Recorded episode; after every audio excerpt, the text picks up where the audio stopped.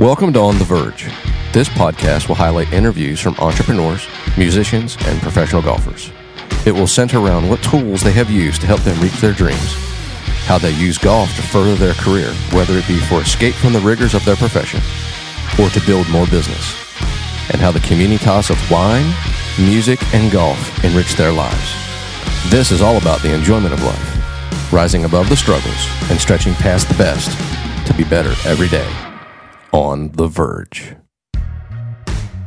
With Nashville, Tennessee being one of the hottest real estate markets anywhere in the world, wouldn't it make sense that you be looking for a smarter real estate experience? Compass pairs the industry's top real estate agents with innovative technology to deliver a seamless experience for every client, from first time buyers to seasoned sellers. I personally chose Lisa Gaston and the Gaston Collective to represent me when I sold my house recently here in Nashville. It was at the back end of the boom where the prices got to a point where everything was starting to retract, but she held firm and she delivered a great sale for me, and I'm unbelievably grateful for all the work that she put in, especially through trying and difficult times. Some of that was out of her control. With her deep local knowledge and her commitment to exceptional client service, she's helping clients all across Nashville find their place, including me. If you're interested in finding your greatest experience in the real estate journey in Nashville, contact Lisa Gaston today and visiting Compass Com. The Gaston Collective is a team of real estate licensees affiliated with Compass RE, a licensed real estate broker, and abides by the equal housing opportunity laws.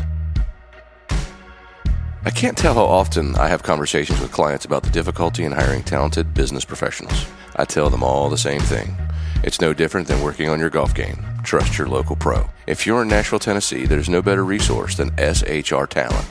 They partner with top organizations in Music City to attract, successfully close, and onboard candidates across their core competencies of accounting and finance, tech, HR, and marketing. Contact SHR Talent today. SHRtalent.com. That's SHR SHRtalent.com.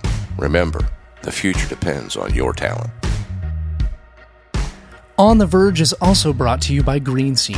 Green Scene is a family owned company recognized as the Sizzle Award winner for outdoor living in Williamson County. We design and construct areas to blend with the natural landscape of your yard. That can include outdoor spaces, gazebos, fire pits, outdoor kitchens, and yes, putting greens. We understand the importance of your home. That's why we never settle for anything but the best. Green Scene also provides multiple teams with professional landscape maintenance, irrigation, and outdoor lighting. Welcome to On the Verge. Today's special guest is a professor at Middle Tennessee State University, but also a radical entrepreneur with a spirit to, to learn, coach, and grow from many different angles. Joining me today, Colby Jubenville. Colby, how are you today, sir? Virgil, I am wonderful. I'm glad to be here. As, as we discussed, I had a couple of Mountain Dews on the way over to get myself on the verge and get ready. and uh, I've been described uh, in a lot of ways, but radical is uh, is one that uh, I like.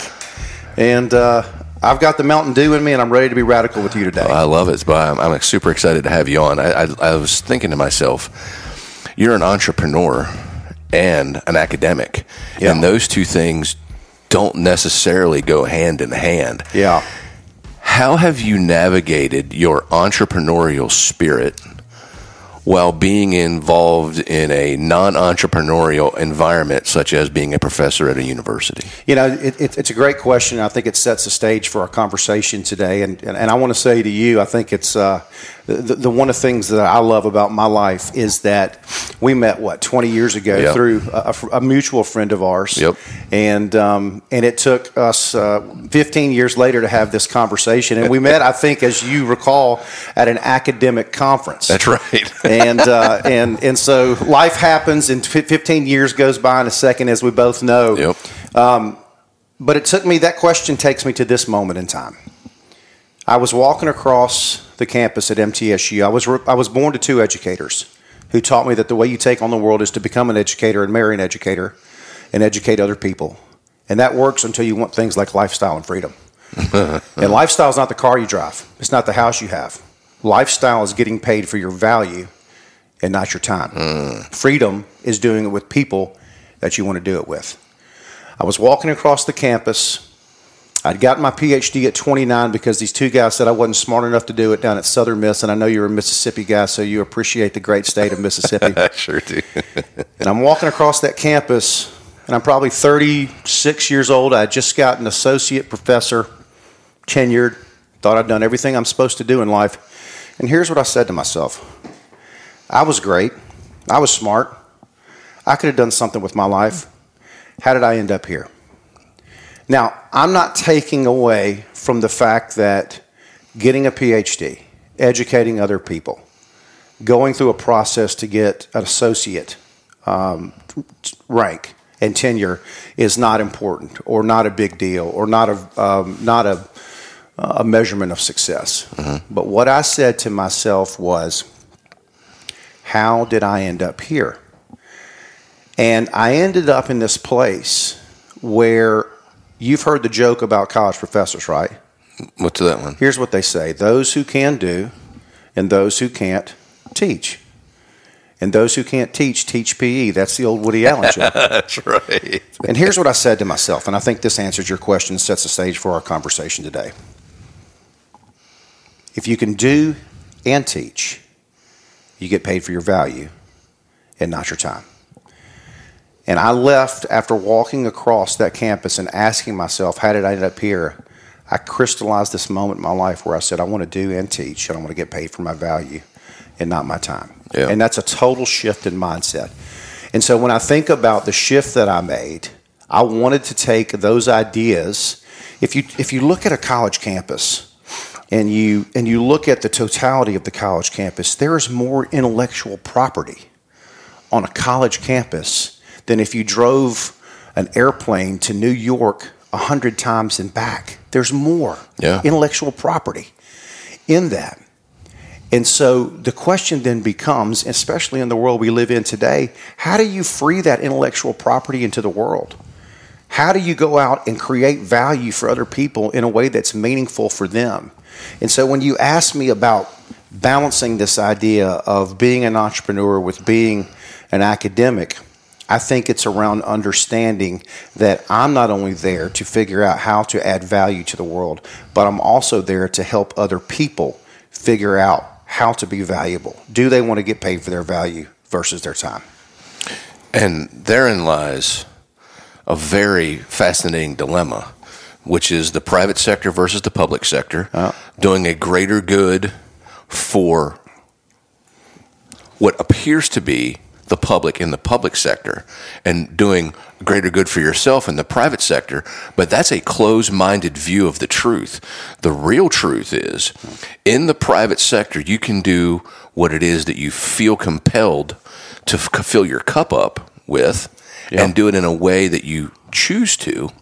And the public sector, there's a level of volunteerism and citizen and community that you're providing, but it's confined in time and space and you generally are told how it's going to go. We're going to give you some freedom, but it's going to need to stay within this right. these guidelines. And one of the things that I, I'm very interested to hear your take on it is I believe that one of your strongest gifts is being able to listen to people's struggles and challenges and help them be reminded that it is those things that will propel them mm. to success yeah. versus the things that are keeping them from success. Talk to me about your vision and view of how struggle and difficulties yeah. should be viewed as stepping stones to where you're going, not things that are holding you down. It's a great question. Uh, I think that, and I've learned that along the way. You know, I think I think struggle. If you look at the word passion, the the root word of passion is passio, which means pathway, and it's pathway into the deepest, darkest part of the soil. And I think if I look back on my life and look at the struggle that I had it starts with understanding that we all have a narrative that's either written for us or by us.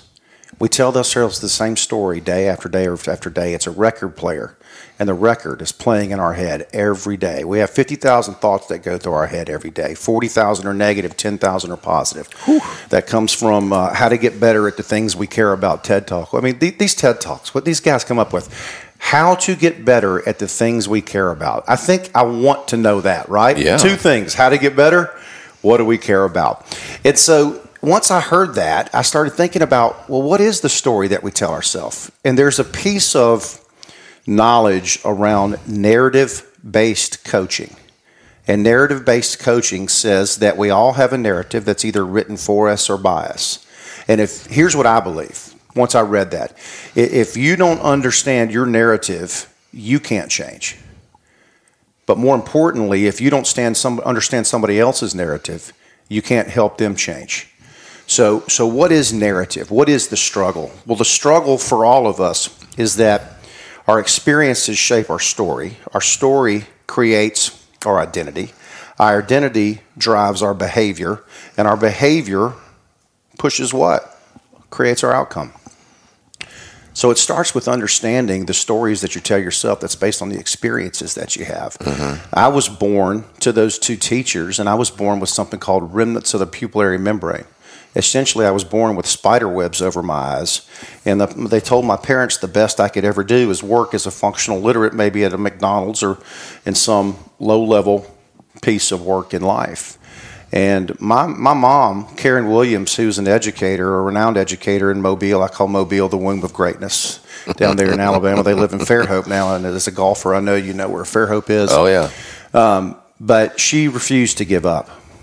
And if I look back on my life and think about the people that impacted me the most to really answer your question about struggle is is they were coaches. And what coaches have the ability to do, I call it the coaching revolution.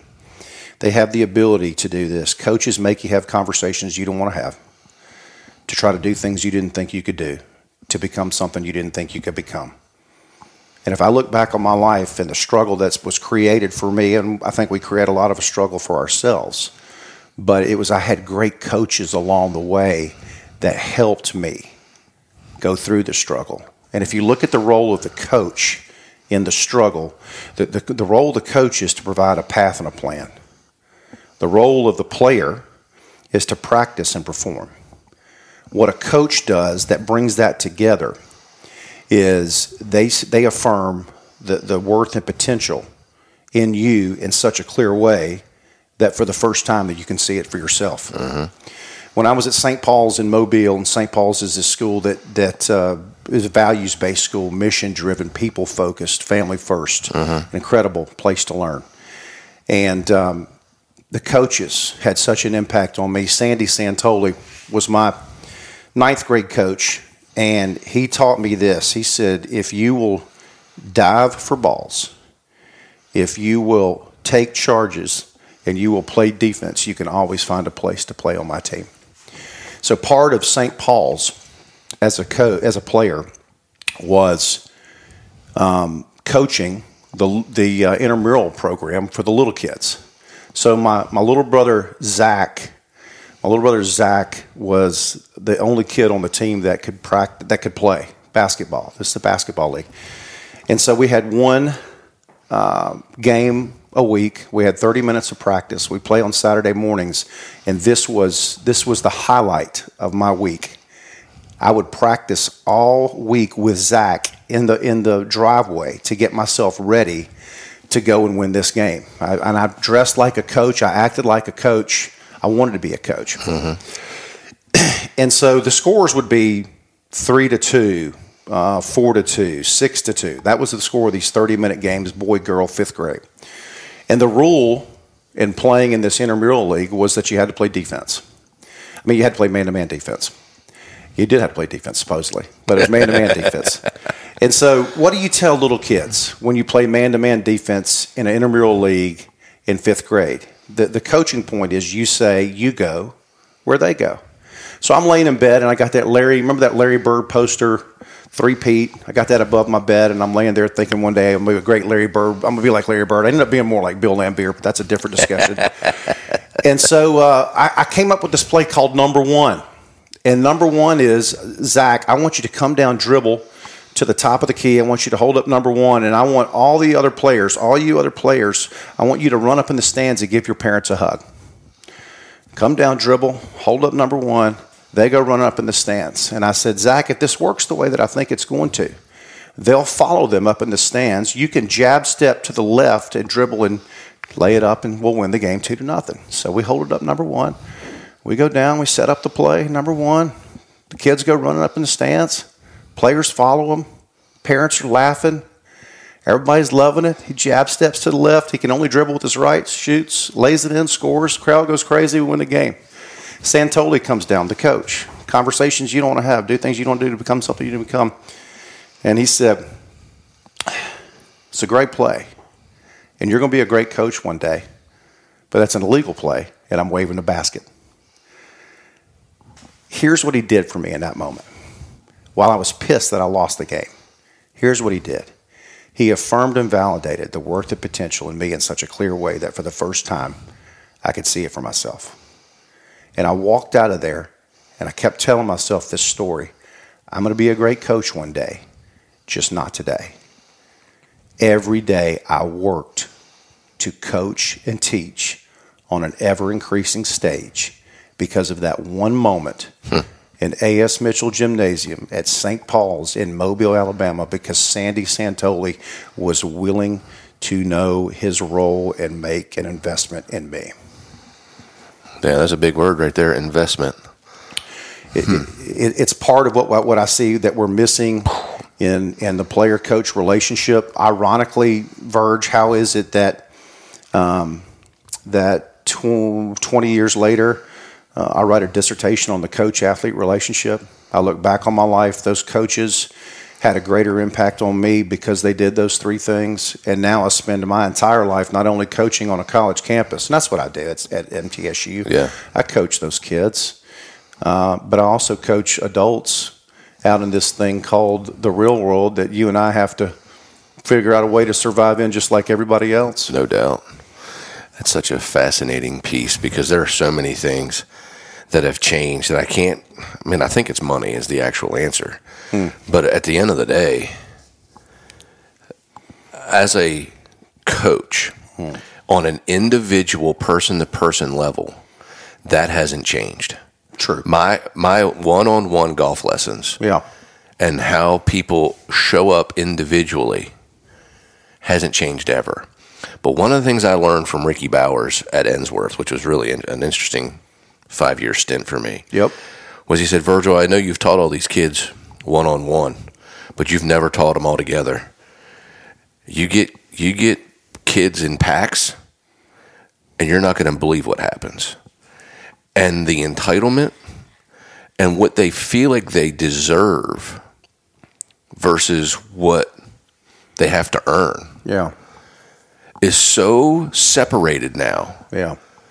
And I'm dealing with smart kids. I can't imagine how difficult it is in certain areas where it's maybe the only way out. They become so close minded and it's their way or the highway. Mm-hmm. And you watch these AAU basketball and football parents. Holy cow, is it?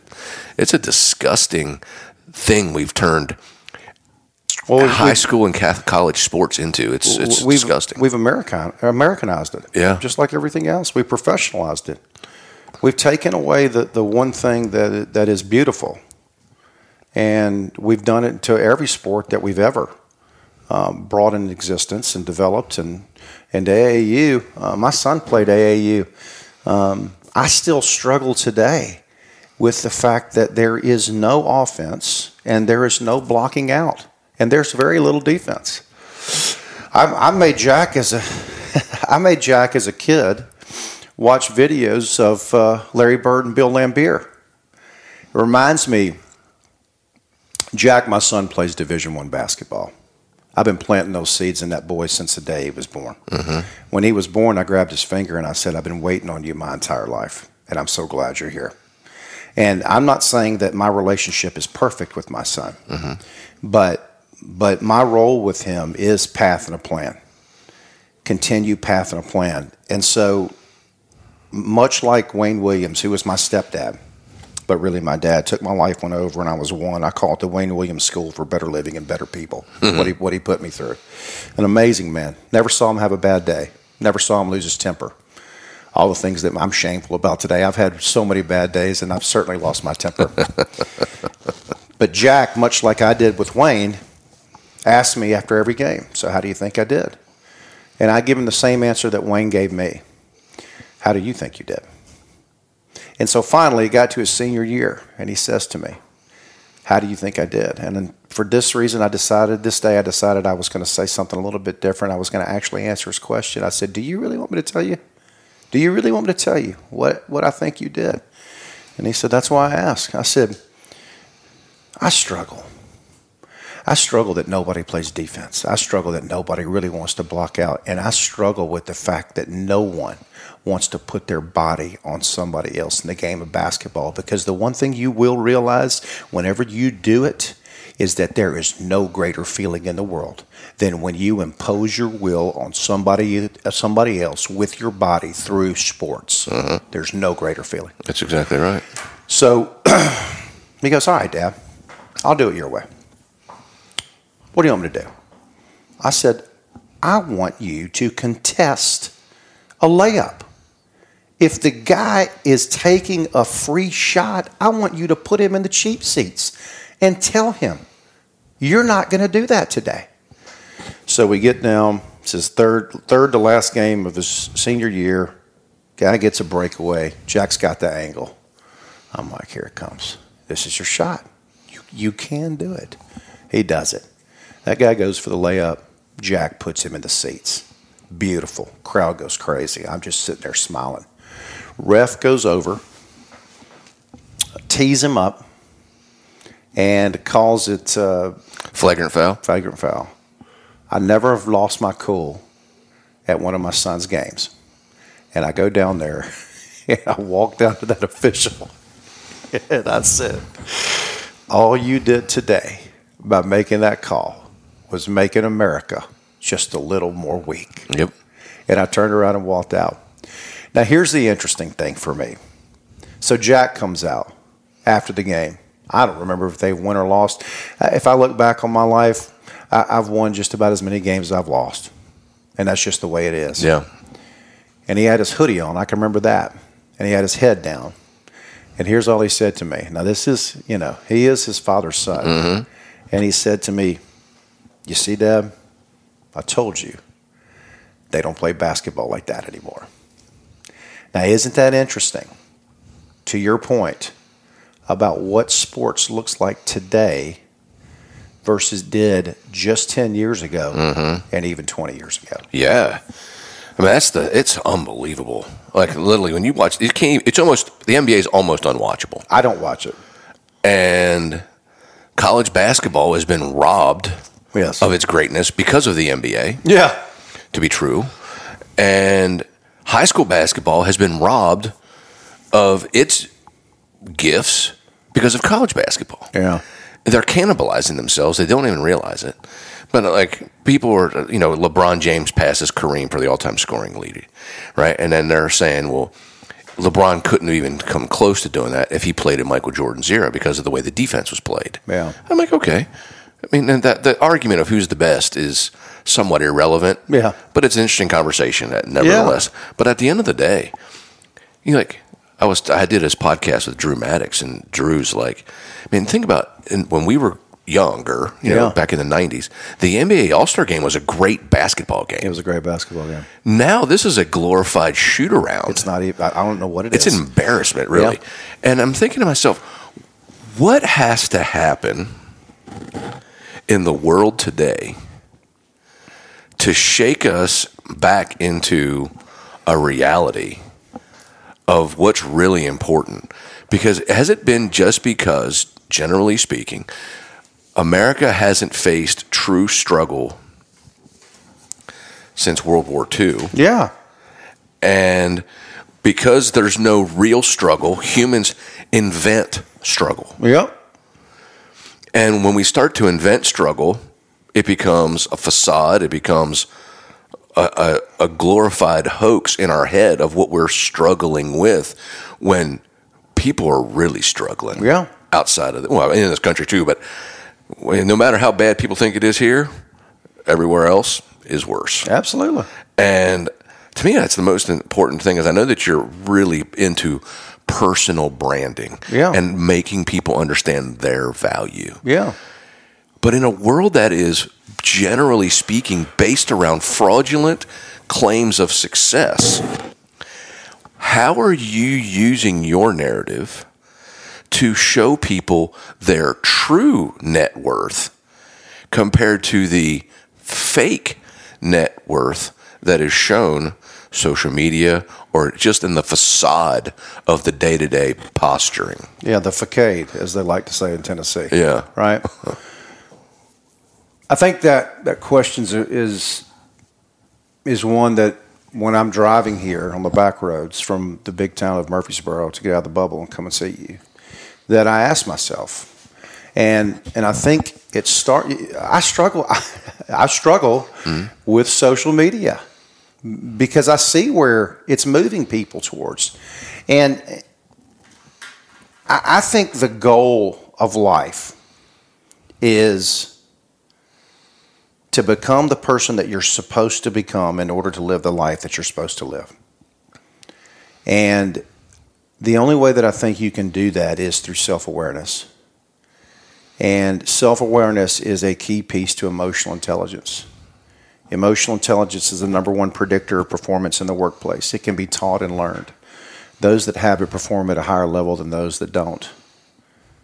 But it starts with self awareness. So the question that we should be asking ourselves is how do we make people become more self aware? How do we get them to get more of themselves? We're taught that if you want more, you got to have more education, more experience, more opportunity, more relationships. The reality is that if you want more, the very first thing you have to have more of is yourself. Mm-hmm. So, what's what's the best way to go about doing that? What's the best way to go about getting people to become more self-aware? And I think that first starts with setting expectations. Al Bandura in the 1960s goes into uh, a school district in California and says to the school district, um, I've been monitoring this school, measuring this school, evaluating this school for the last three years, and at these three classrooms, there, there's something going on because your test scores are higher than any other school in the state of California. I want to measure it. I want to figure out what's going on. I've been, only been looking at it at a surface level. So he goes and he studies that school, and they do, in fact, perform at the highest level. Um, but if you read the rest of the story, he picked those schools and those classrooms on in random, and went in there and said that they were performing at a high level, and set the expectation for them to do it. So, how does self awareness connect to expectation? If you don't have any expectations for children, they will do absolutely nothing. Man, what a great statement. So, the first thing that we have to do is get clear about the expectations. What is it that we expect from them? And then the second step is what, that, what do they expect from themselves? I was purposeful and intentional about giving Jack the seeds and the hunger. It, it doesn't surprise me at all that he is a walk on that has an NIL deal at Middle Tennessee State University, and he wakes up hungry every day. Now, here's what's interesting Jack goes to this school in Murfreesboro. I was clear with the school on the front end about um, my intentions for him to walk on somewhere, play basketball. Jack goes through the transfer process, plays at the school, graduates, 30 on his ACT, 3.6 GPA, six months into summer, five months, four months into summer at MTSU, gets a phone call from one of my graduates who's the director of compliance and says that he is academically ineligible with a 3.6 and a 30. It's because he didn't take, there's a rule called the 710 rule, I believe is the name of the rule, and he didn't take the proper courses in the proper sequence. So here's a kid that's put the time and the effort, that's there, out making it happen, and gets um, called in to say that he is academically ineligible. First thing he calls me and he says, "You know, Deb, I'm I'm just going to quit." I said, "Okay, why?" And he said, "Man, this kind of stuff has gone on my entire life. From when I transferred from here to here, it's just the same old story." And I said, "But Jack, imagine the story that you can't tell." Imagine I walked on at MTSU. I got a spot. I earned it. I was called in, and because somebody else didn't do their job, I was told that I was ineligible. I figured out how to get back on the team. I became a valuable member, built relationships as part of the team, and I earned a scholarship my senior year. Who doesn't want to hear that story? Who doesn't want to be a part of that story? Yeah, hundred percent. who doesn't want to tell that story? so he struggled. Now, what did I just do for you? I just showed you an example of narrative. Experience becomes your story. Story becomes your identity. Identity becomes your behavior. Behavior becomes your outcome. He gets in the next year. He gets back on the team. He mm-hmm. becomes eligible. The about the almighty NCAA decides that they're going to let the number 13 player on a 12 man roster stay on the team and be a part of the team. And he goes in, he earns his little spot, and he gets into the game the next season for the first time. And here's the text I got I've never had a feeling like stepping across those lines and playing in that game like any other time in my life. I can't ever give this up this is what I'm supposed to do. You ask me, how do we combat this thing called social media? There it is.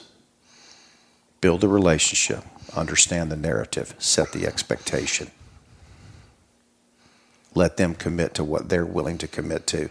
Let them taste it just one time. His life's fundamentally changed forever. Yeah, one hundred percent. Expectation is an interesting word to me, right? Expectations of a process is essential. Expectations of an outcome is cancerous. Yeah. And there, that's like that's one of the first lessons of expectations is to go over the fact that it's not the destination of expectation. Yeah. It's the steps that you go to get there that make the story, the life, and the the the pathway that you start to be able to learn that you can repeat in every situation in life Not, not only that you can, but you do. that you do. That's exactly right. We all, hey, in ninth grade, Virg started at the bottom and worked his way up. In college, start at the bottom, work your way up. In life, start at the bottom, work your way up. In your 20s, you get in the game. In your 30s, you move up in the game. In our 40s, you try to stay in the game because those 30 year olds are so damn good. yeah. In our 50s, what the research says is what do I really want? What part of what I'm doing is helping that kid at 21 years old say, This is what I really want. Now, look, man, it's not sexy, and there are days that he cusses me out and I cuss him out. And that's just part of it. Yep. But it, but but what's what's the ultimate goal in all of this? We have built an education system that says there's one answer to the book. It's on page 47 in the very back. We have built a system that numbs people when we should be building a system that says, how does this person come alive? What Jack was really saying to me at 20 years old when he for the first time he went over and stepped across those lines, I feel alive for the first time in my life. What does social media do? Numbs all of that Yeah. out. And it becomes an addiction. Yeah. Fake accolade. Yeah. And here's, dude, I, I mean, I, I'll be vulnerable here with you and tell you that I get those notifications about your memories on Facebook, and I read what I wrote, and it gives me anxiety. Because who I am at 50 is so different than who I am at 40. And who I am at 40 is so different than who I am at 30. Yeah. And nobody prepares men, especially for what they're going to have to deal with. Yeah. The struggle that we're going to have to go through, the absolute pain. I sat at MTSU when I got offered my first contract for $32,000 in the parking lot at 21, and I cried because I said, I did everything that they told me to do. And if you're listening to this podcast and you're in your 20s, it's not about them telling you what to do. It's about you making a commitment to yourself to say, do I want to get paid for my value or do I want to get paid for my time? And if you do, you better wake up and come alive to this beautiful thing called life and the brand that you have inside Yeah. of you. You reference personal brand. We can talk about that once would- we once we put the struggle piece to bed. Yeah, like to me, I'll never forget this. I'd recently had a, uh, And you built a personal brand, and you've had your fair you. share of struggles. yes, I have. I went to Mississippi State. That's where I went to school. And Yeah. I, I speak there every other year, and I had spoke there every other year since I graduated. Just helping kids teach golf because it's not really part of the curriculum. Yeah. It's more. It's not golf training. It's business training, and then the golf pieces are filled in by the PGA. And I just felt like that that golf teaching was so glanced over, and it's the second best way to make a living in the game if you're not good enough to play Tiger Woods kind of golf. What? So I told I told these Well kids, said. and I told these these kids, I'm like, I said, and I need you to understand something. At- at- what you think is important at age 18 is be literally becomes laughable to yourself at 23. Yeah. What you think is important at 23 is even more laughable at age 30. Yeah. What you think is important at age 30 when you're 40? Like, what was I thinking? And I'm not 50. I mean, I'll be 50 coming up, but when I, the last time I spoke, I was talking as a four, in the 40s. Yeah. And I can tell you what I thought was important certainly between 30 and 40, and what I think is important at age 50 is radically different. Yeah. Much like you said, that at 50, it's like a, it's almost like you you take a step back and like, how did I get here? Well, all the research says that. Yeah, You take a step back and you say, what is it that I really want? because I got I got about forty percent of my life, if I'm lucky, yet to go, and I thought that I was doing the right things in the '90s and the early 2000s and the early 2010s, and now I'm like, whoa. Yeah. If I'd have known then what I know now, I'd be doing something really different. Yeah. And like, so that leads me to the personal branding, which is like, I was fortunate because I decided to not work at a work for a club. I decided to be my own business and contract myself out through a business, so I was in control of my time. Yeah. If I didn't want to teach on a Saturday, I wasn't going to teach on a Saturday. I'm going to be in control of my schedule, not anybody else. But the branding piece is that I just set a standard for myself of what I was willing to allow myself to do and how I was going to be. And even though I've won Teachers of the Year award and I've been on the Golf Channel and I've done this and all, the only thing that I've ever paid attention to is how I show up every single day to every single person. And the greatest compliments I get are the people that saying that they were very intimidated to come see me. They didn't think that they were good enough to come see me. Why would a person who coached Brandt Snedeker for eight years want to deal with a hacker like me? And then you made me feel like I was Brandt Snedeker. You made me feel like I was the most important person in the world for this hour. Yeah. And that's that is exactly how I viewed what I'm doing. Every single person is equal value to me. I know that some people have a bit more golf skill than others, but nobody is a better person than another when you approach them in their strengths and guide them into the direction that they're asking you to guide them. So I'm very clear with what it is that I want. I, what do you want from Virgil? How can I be the greatest person for you in this next hour? They always say, I really want to do this. And then, boom, I attack that mission with a level of energy that I deem only satisfactory to me. I think I think very few people get to where where you are, and I'll explain to you why Yeah, I say that. Why I say that? Uh, I think that very few people understand that that we move from task based to relationship based. at some point in our careers. It's called task based leadership to relational based leadership. Then, once you understand that everything in your life gets done through relationships, with relationships, then you really start to ask yourself, well, how do I build better relationships? Jerry Maguire, greatest sports movie of all times. Here's, here's how old I am and how bad I feel. I ask kids today, have you ever heard the movie Jerry Maguire? Maybe one says yes, and the only line they can remember is show me the money. The greatest line in the movie, there's two, is when Dickie Fox, the late great Dickie Fox, says to Jerry, the key to this business is personal relationships. My favorite part of the movie is when he describes that he became his father's son again and he writes his mission statement, the things we think and do not say, the future of our business. These are the things that have shaped my life in such meaningful and powerful ways. I'm such a weirdo that I went and typed into Google because I'm not that smart. Google is the most inexpensive, expansive textbook on planet Earth. And I typed in the things we think and do not say mission statement, and it actually exists on the web. How about that? Wild stuff. We'll hold on to that and we'll come back to why I think that what you just told me is really, really important for those people that choose to listen. We rarely get to a place, we rarely get to a place where we understand first that everything in life gets done through relationships. We all profess that building personal relationships are important. We say that they are, yet we don't teach people how to build personal relationships. We don't ask questions like when does the relationship become personal? When does it become meaningful? And then, most importantly, in the relationship, we don't ask for what you just asked for, which is what has to happen in this hour for you to feel good about spending time with me?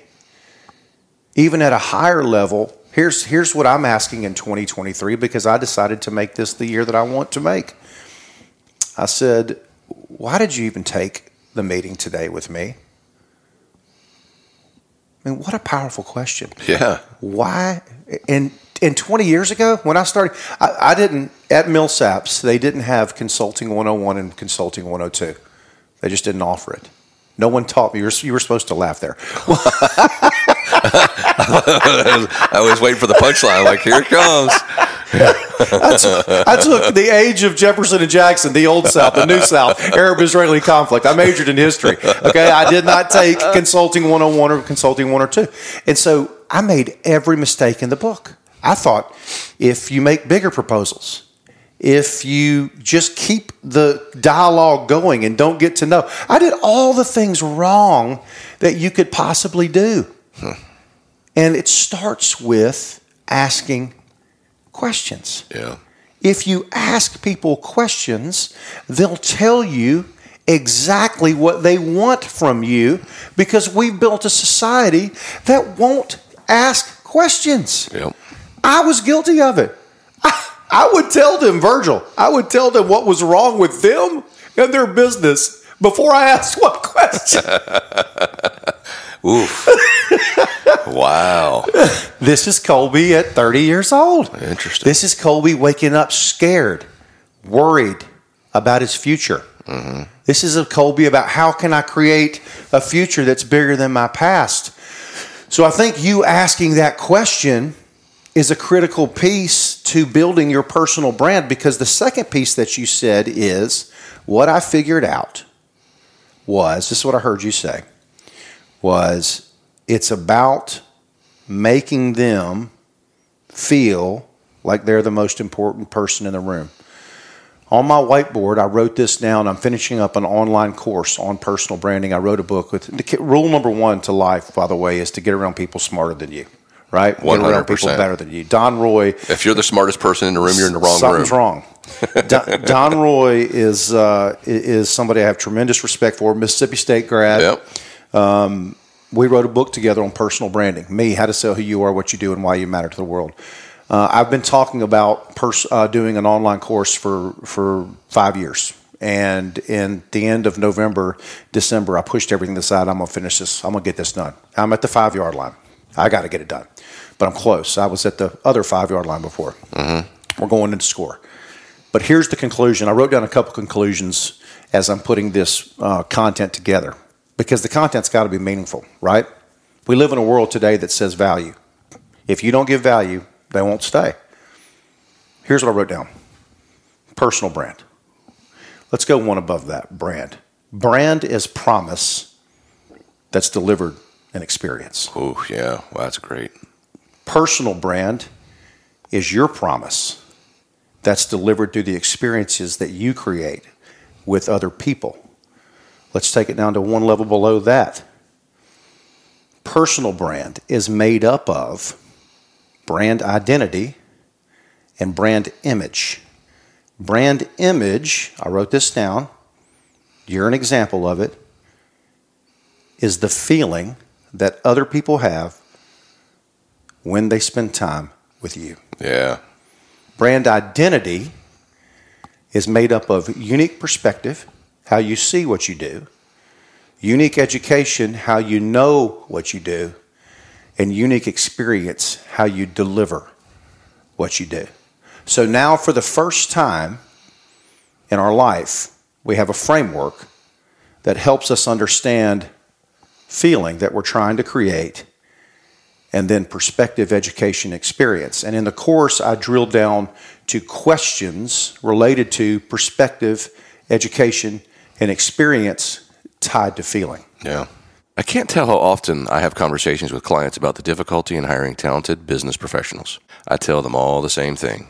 It's no different than working on your golf game. Trust your local pro. If you're in Nashville, Tennessee, there's no better resource than SHR Talent. They partner with top organizations in Music City to attract, successfully close, and onboard candidates across their core competencies of accounting and finance, tech, HR, and marketing. Contact SHR Talent today. SHRtalent.com. That's SHRtalent.com. Remember, the future depends on your talent. Two things I'm, I, I wanted I wanted to say this, and then I'm gonna I got, actually I'm gonna do with this first. I'll go in reverse. Okay? Elon Musk was on a podcast with Joe Rogan, and he said that Google and YouTube provide probably a better education than you can get in college. All you have to do is take the time to look it up. And he believes that the college institution is in big trouble in the foreseeable future. One, because the education system is archaic and is not making people more prepared for the future. And in the private sector, that's where the true education is lies because the person who has the knowledge is also an entrepreneur and they have figured out a way to put a product out there and make money on it and it's the real deal. And i'm thinking to myself wow. The private sector the youtube videos the google information provides a level of coaching different than you get in an institution. And you don't have to be accepted to get the information. Uh, you just have to have the desire to learn. Some people grew up in an area where they there's no way that they could pass a test to get into an institution. But if you're in Google and you type in how do I change a flat tire? Boom, expert answer. Yeah. You know, my my kids they don't understand something. Khan Academy makes it clearer than the people that are teaching it Yeah. at school.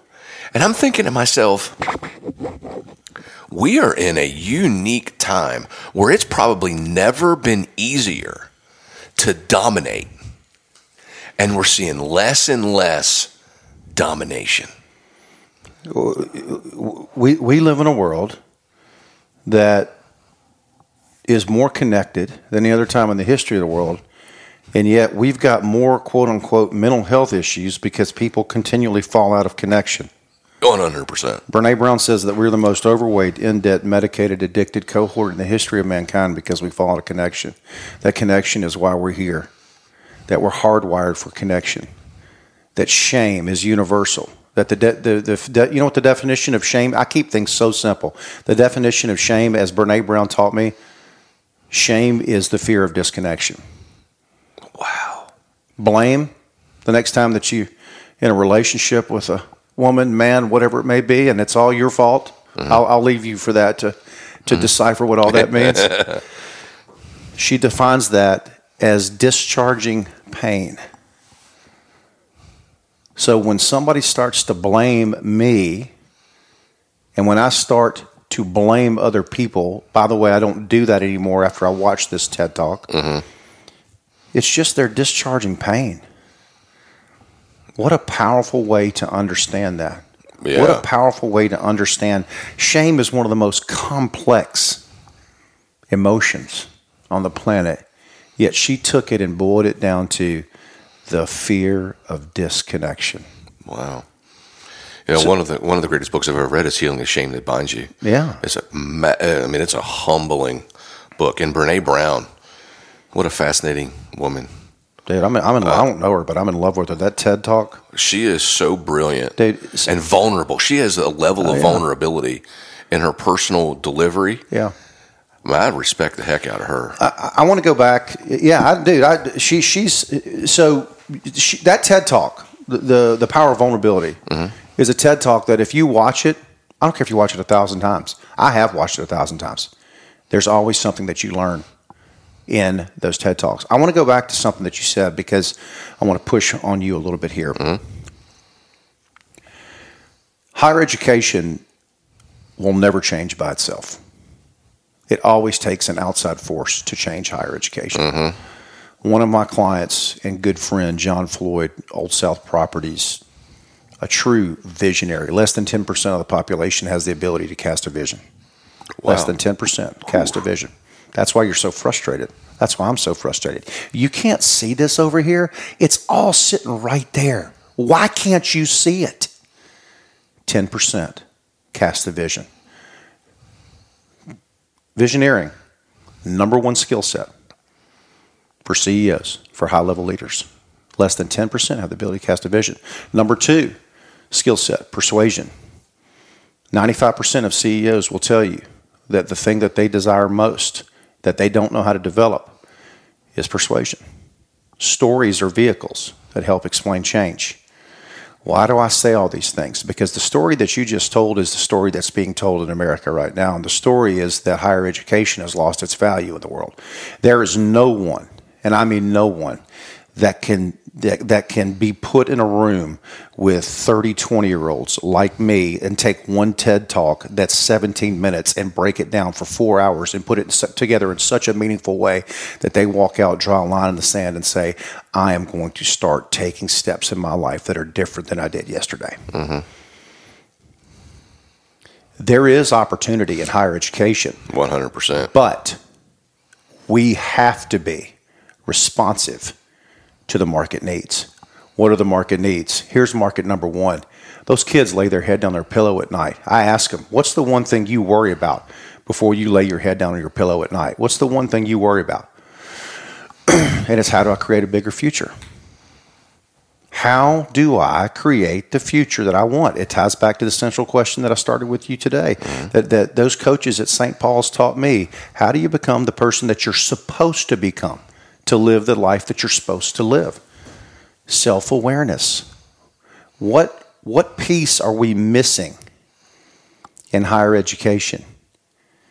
It's meaningful relationships. There was a study done at Georgia Tech, 30,000 graduates. They wanted to figure out why some graduates had well being after graduation and others don't social, physical, spiritual, mental, financial, professional well being. Hmm. They isolated it to one factor Did the student have one meaningful relationship with a coach, a teacher, an advisor, a mentor? The takeaway for higher education is simple build meaningful relationships. Yeah. It goes back to what we talked about, where you said to that person, What is it that you want from me today? What is it that you want from me today? And then you, after your body of work and your evolution to where you are today, knowing that part of it is creating a feeling where they walk out and say, "He- I'm really important. He really cares about me. You can't change people if you don't understand the story that they're telling themselves every freaking day. Yeah, What's the story Jack's telling himself? I went to MTCS. I'm ineligible because somebody else didn't do what they're supposed to do. I'm going to change the trajectory of my life because of that. No. No. Let me write a, help you write a news story. My name's Jack. I got a 30 on the ACT. My dad was this crazy college professor and coach and teacher. He got into people's lives in ways that nobody else could. He helped me see, and there's days that I didn't like him, but he helped me see past where I was looking. He helped me see that if I continued to work the way that I needed to work, that there was something so much bigger than myself on the other side of that. Mm-hmm. Getting them to see the story in a new way. Susan Harter in 1972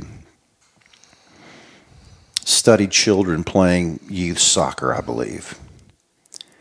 And she noticed that before they could master two things, they had to master one thing.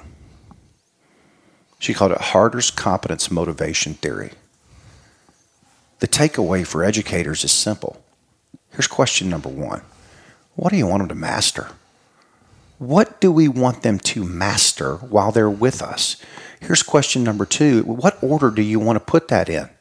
You walk into my classroom, very first thing I say, there are four things that we're going to master in this class over this semester. There's not six, there's not five, there's not three. There are four things that we're going to master. I talk about it every day. There's so much in that answer, Yeah.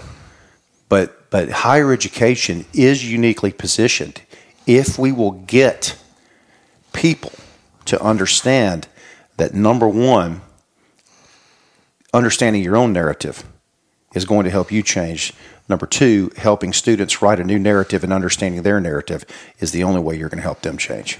Yeah, and I think that it's not casting a blame on the professor, the university, or the student, but all three currently, in my humble opinion, and a, I don't, I don't think this is a all. I just think that what I experienced in my own college life was 20% of the professors Yes. were engaged Yes. and wanted to be a force in your Yes. life, and 80% of the people were there to collect a paycheck. I'm not going to argue with that.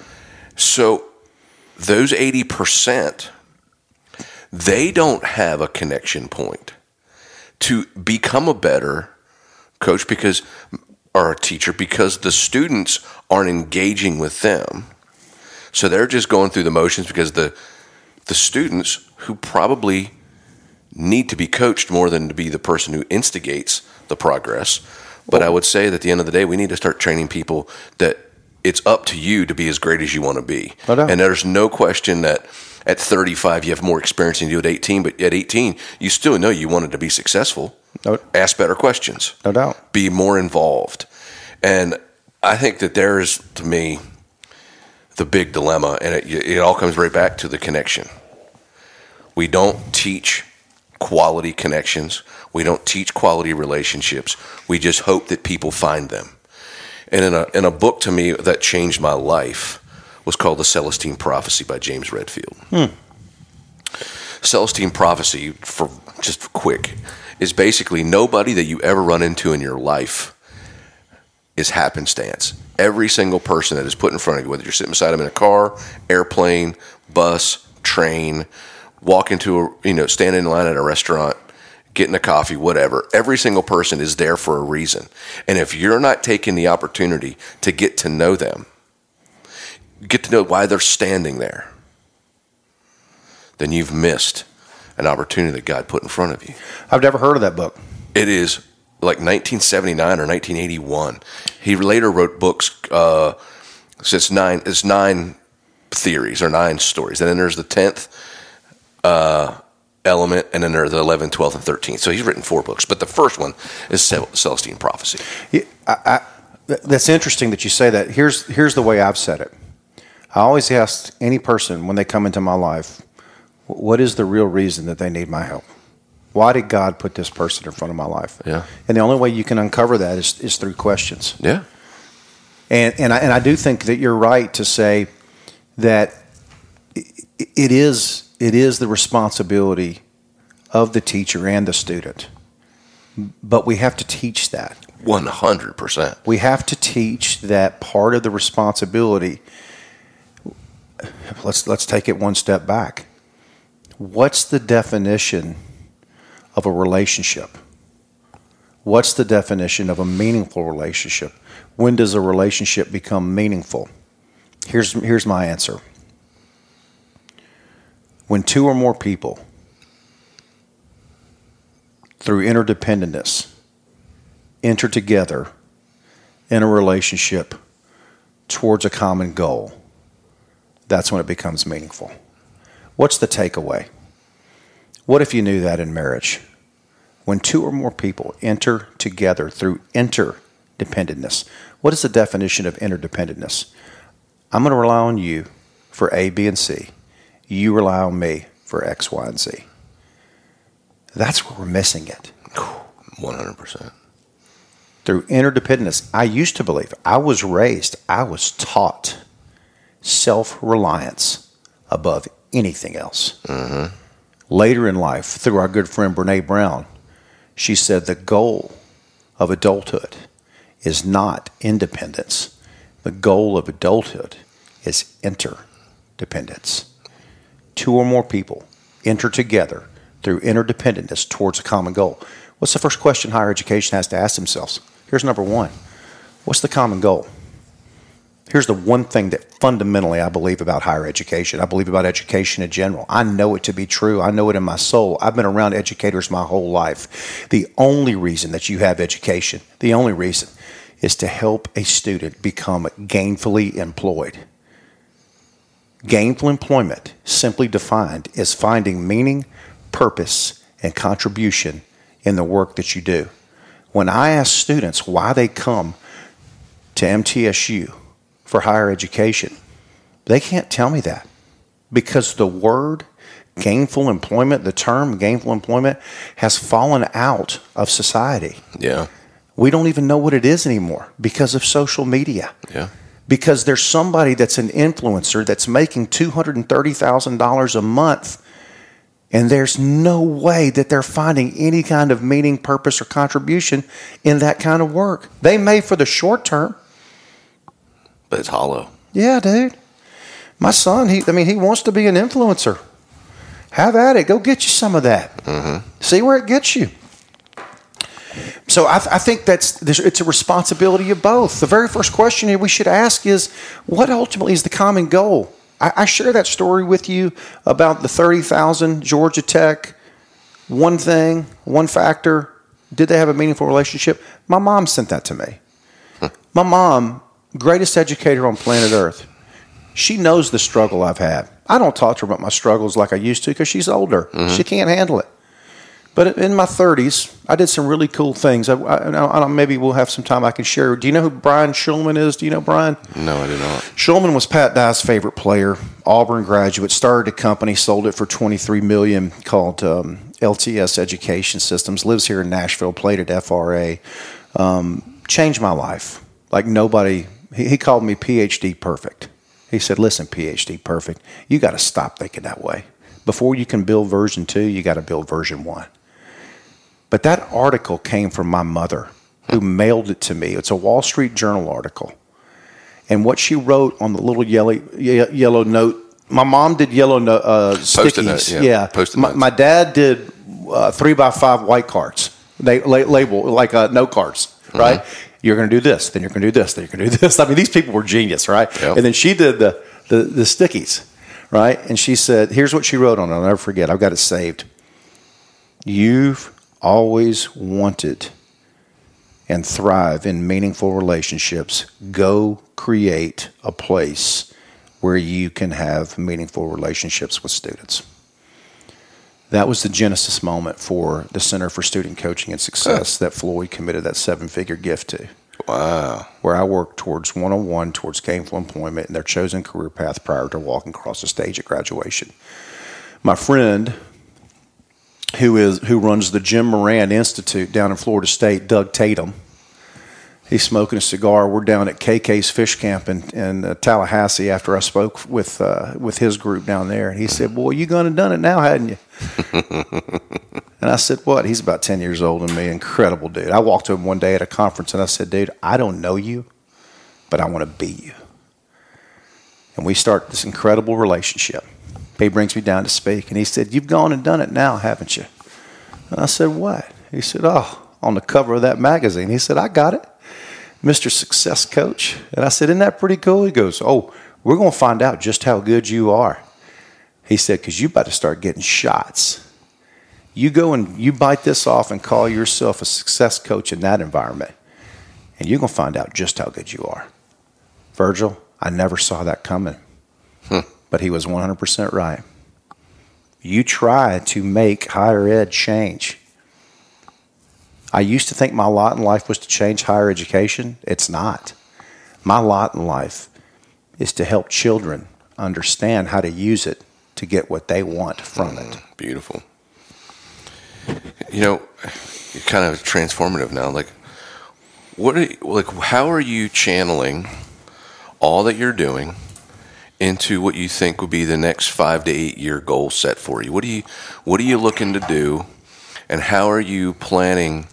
To further what it is that you do, both in an academic and private sector role, yeah. you're getting a chance to impact kids' lives on the university educating academic level, and you're getting a chance to impact professionals' lives in the private sector simultaneously. It's a tremendous gift.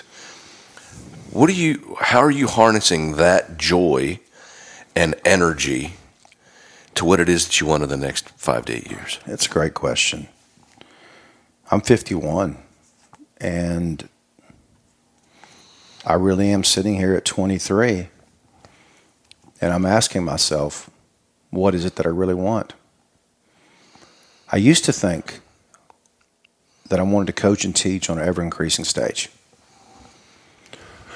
I got connected very much in the way that you talk about through the, the book that you referenced where a person comes in front of you and, and what is it that you're supposed to learn from them? How are you supposed to have a relationship with them? How are you supposed to help them?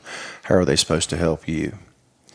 And i got connected to a guy that is the director of, of culture. I mean what a cool title. I'm the director of culture for this company. And he said man i'd like for you to come out. We do devotionals and one of uh, one of their core values is to reflect God in everything that they do.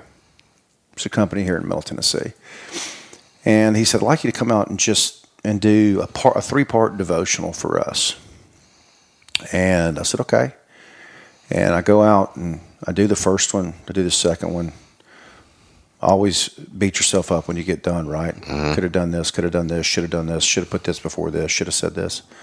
On the third one, this woman comes up to me and she said, I've been looking forward to each week of you coming back here. And I want you to know I'm going through a divorce. It's the most difficult time in my life. I never thought I'd experience it. Never thought that, that it would happen to me. It has. Starts to break down, starts to cry. And and the words that you said are going to help me, I know, get through this and get to the other side of it. And in that moment, what I realized by speaking at, at Groove, and it's Groove Life is the company, Kevin Beasley. Mm-hmm. Kevin's incredible. You need to have him on the show. I'd love to have him. That's, that's awesome. What I realized in that moment was I, I no longer care about the ever increasing stage. What I care about is every conversation that I have has the opportunity to create meaningful impact. Mm-hmm. So, what I want to spend the next 10 years doing is to have more conversations like that, meaningful conversations that create greater impact, yeah. not for me, for them. I made this shift in 2023 where my speaking is zero about me and it's 100% about the audience. Yeah. And here's what's so crazy I start out every speaking presentation, a presentation, three hour, half day, full day, whatever. I start by just asking questions. And it's taken me 20 years to get here. But do you know that every one of them, when I get done, and it's on my LinkedIn profile, says that I was the most prepared speaker. When in reality, all I did was ask the questions and make it all about them Mm-hmm.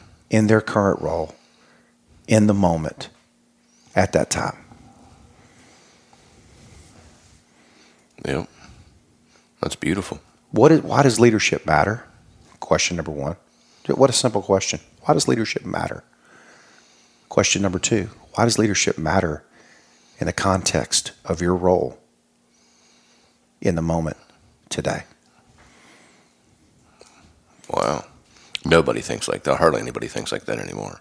And here, here, I mean, here's here's my answer, and I learned this along the way. The, the leadership matters because what we ask people to do is freaking hard. Mm-hmm. Yeah. And they say all this other complex stuff, but the reality is, the only reason it matters is because the shit we ask them to do. That stuff's hard. Yep. That's exactly right. Go bring a million dollars to a college campus. Go tell them you're going to change it.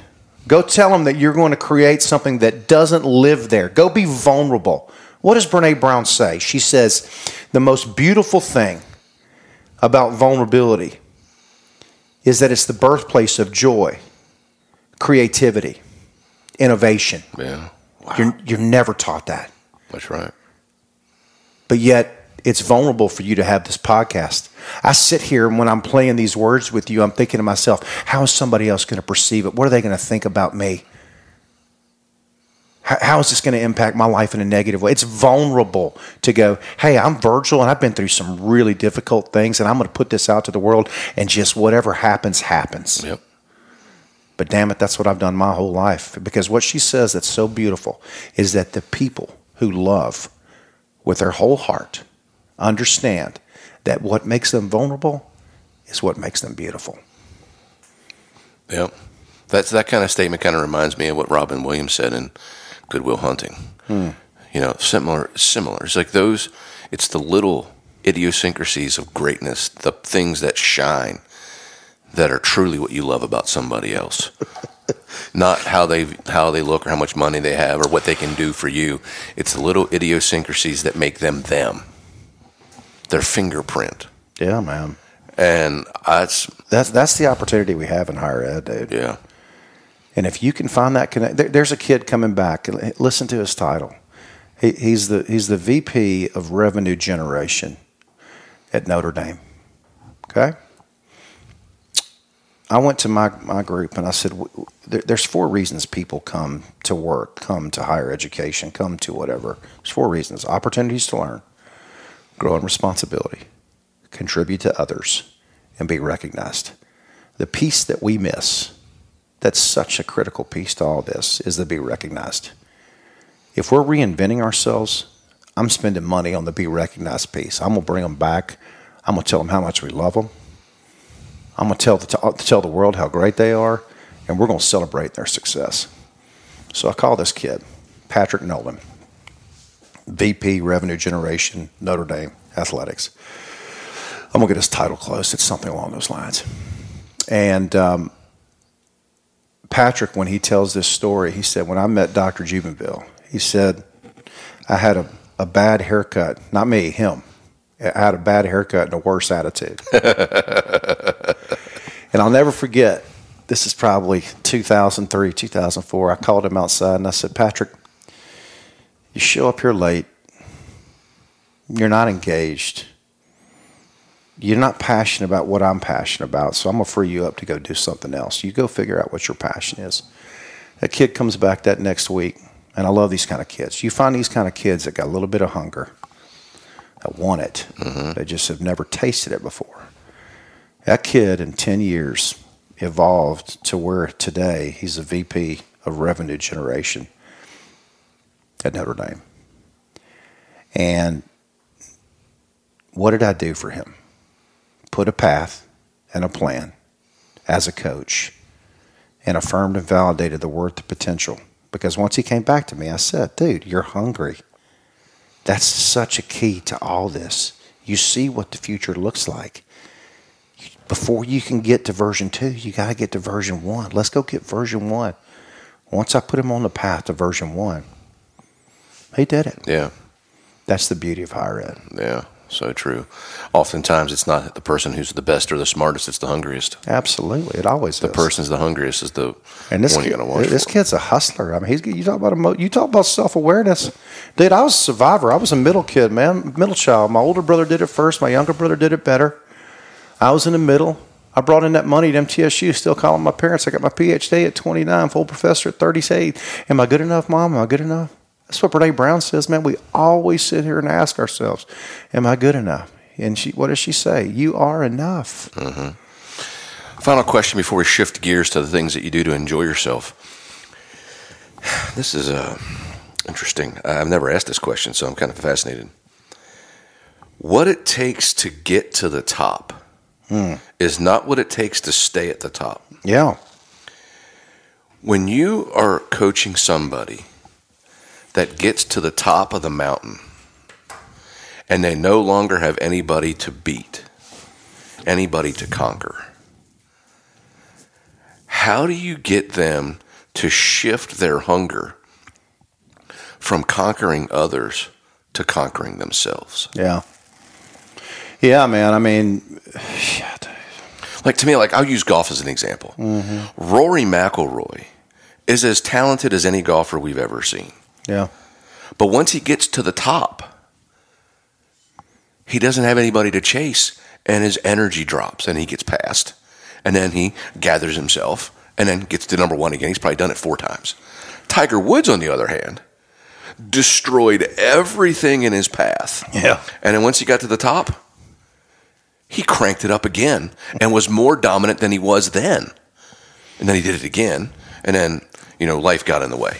But at the end of the day, the difference between Tiger Woods and Tom Brady and Michael Jordan and the handful of others in those prospective sports that are equally or more gifted and talented that can't stay at the top, what do you find as the the ingredient of being able to stay at the top when there's nobody else to chase? Dude, dude, in all of our lives, there's a book. It's called The Second Mountain. In all of our lives, we have a valley of discontentment. Maybe a divorce, maybe the death of a child, maybe being knocked down in work. At some point, we all have a valley of discontentment. And while they may be sitting there at the top, one of the things that I've noticed about top performers, all of ones you just described, we're all insecure. They all are. It's never enough. Yeah. And at some point, you have to get people to understand how to shift. Man's greatest desire is to shift from signif- success to significance. And significance is so different than success. My greatest significance, my significance on this planet, are my kids. Yeah.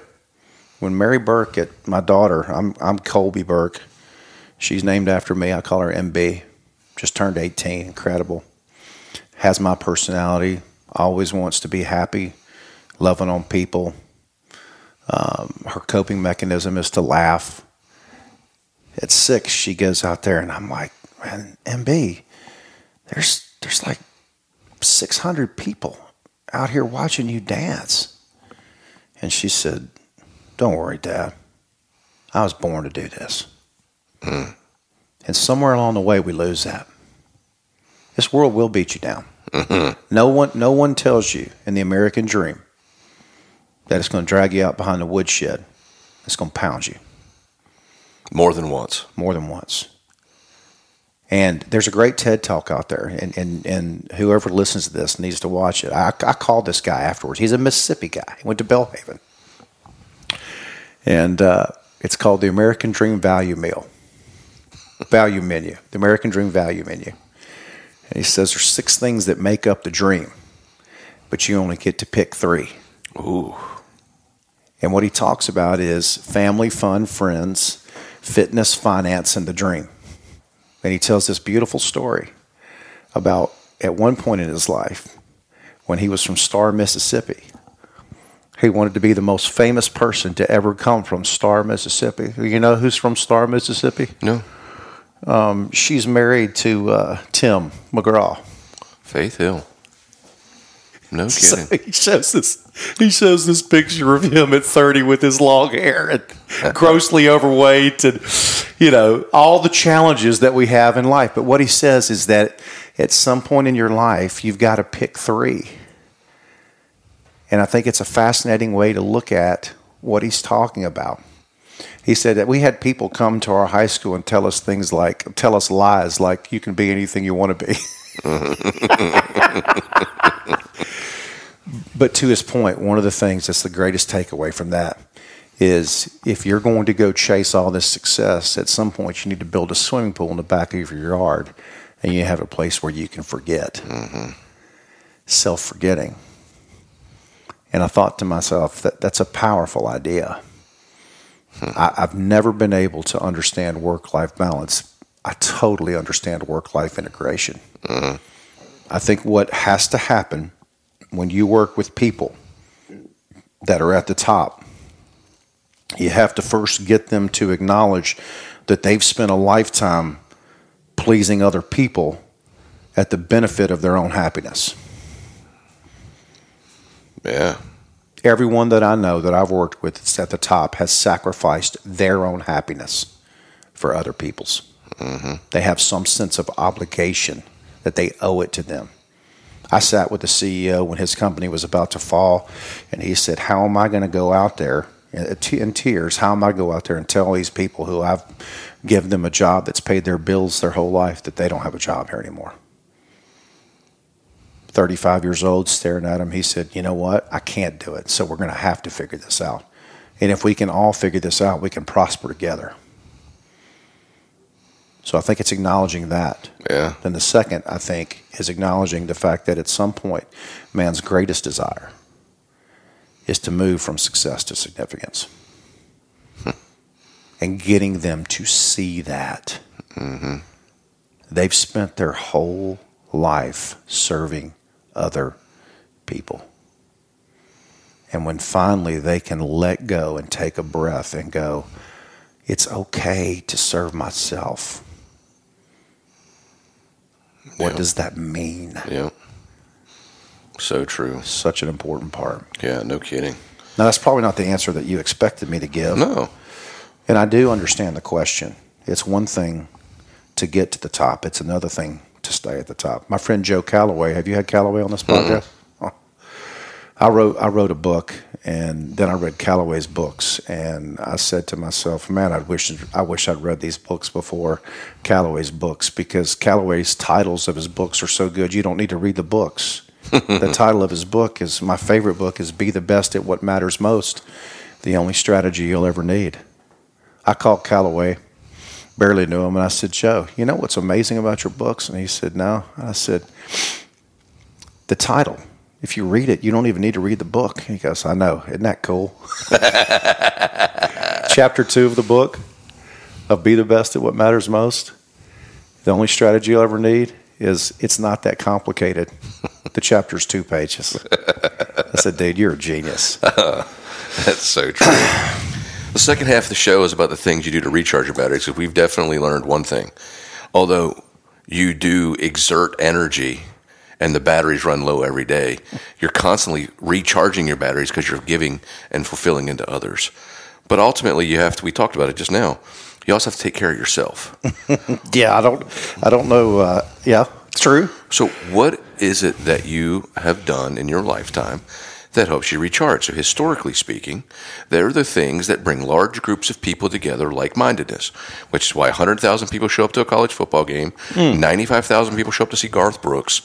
People go to see Broadway show after Broadway show after Broadway show, see Cats 12 times. what is it that is, fuels you? So, when you were growing up, I know you were an athlete. Yep. Who were your favorite athletes and teams?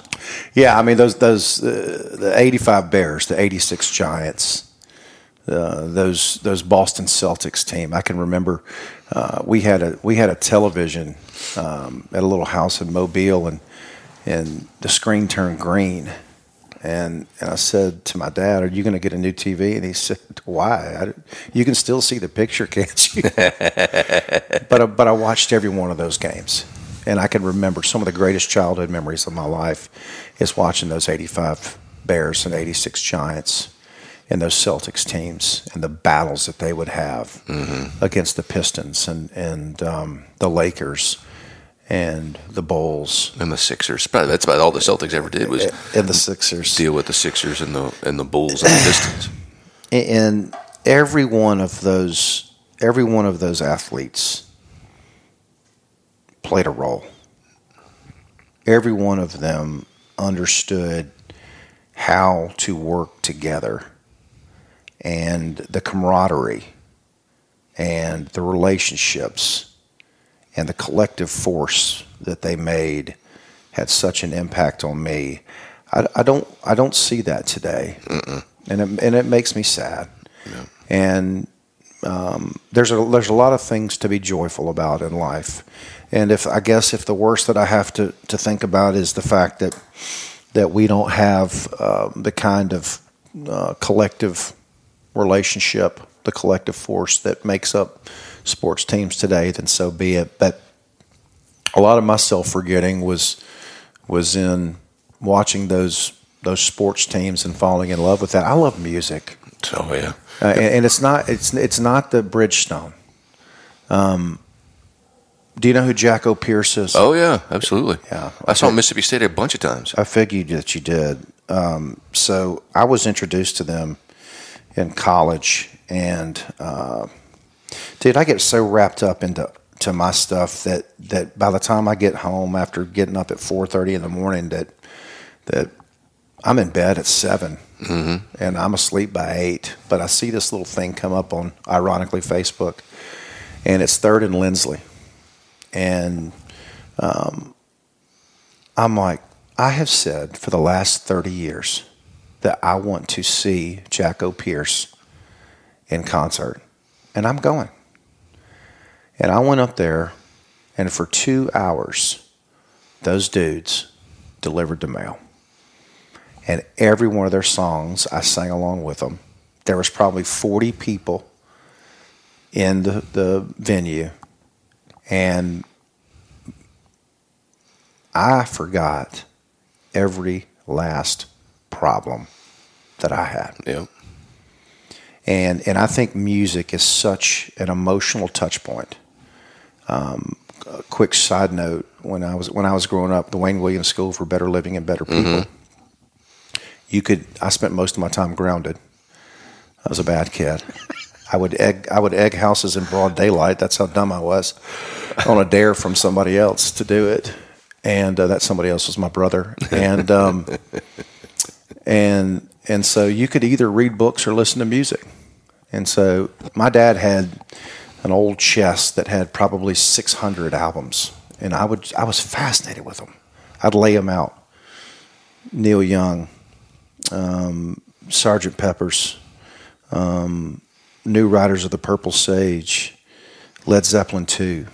I'd just lay them all out. I'd listen to them over and over and over. And I got to this one album and it was Don McLean, American Pie, and that thumb that's sticking out at you.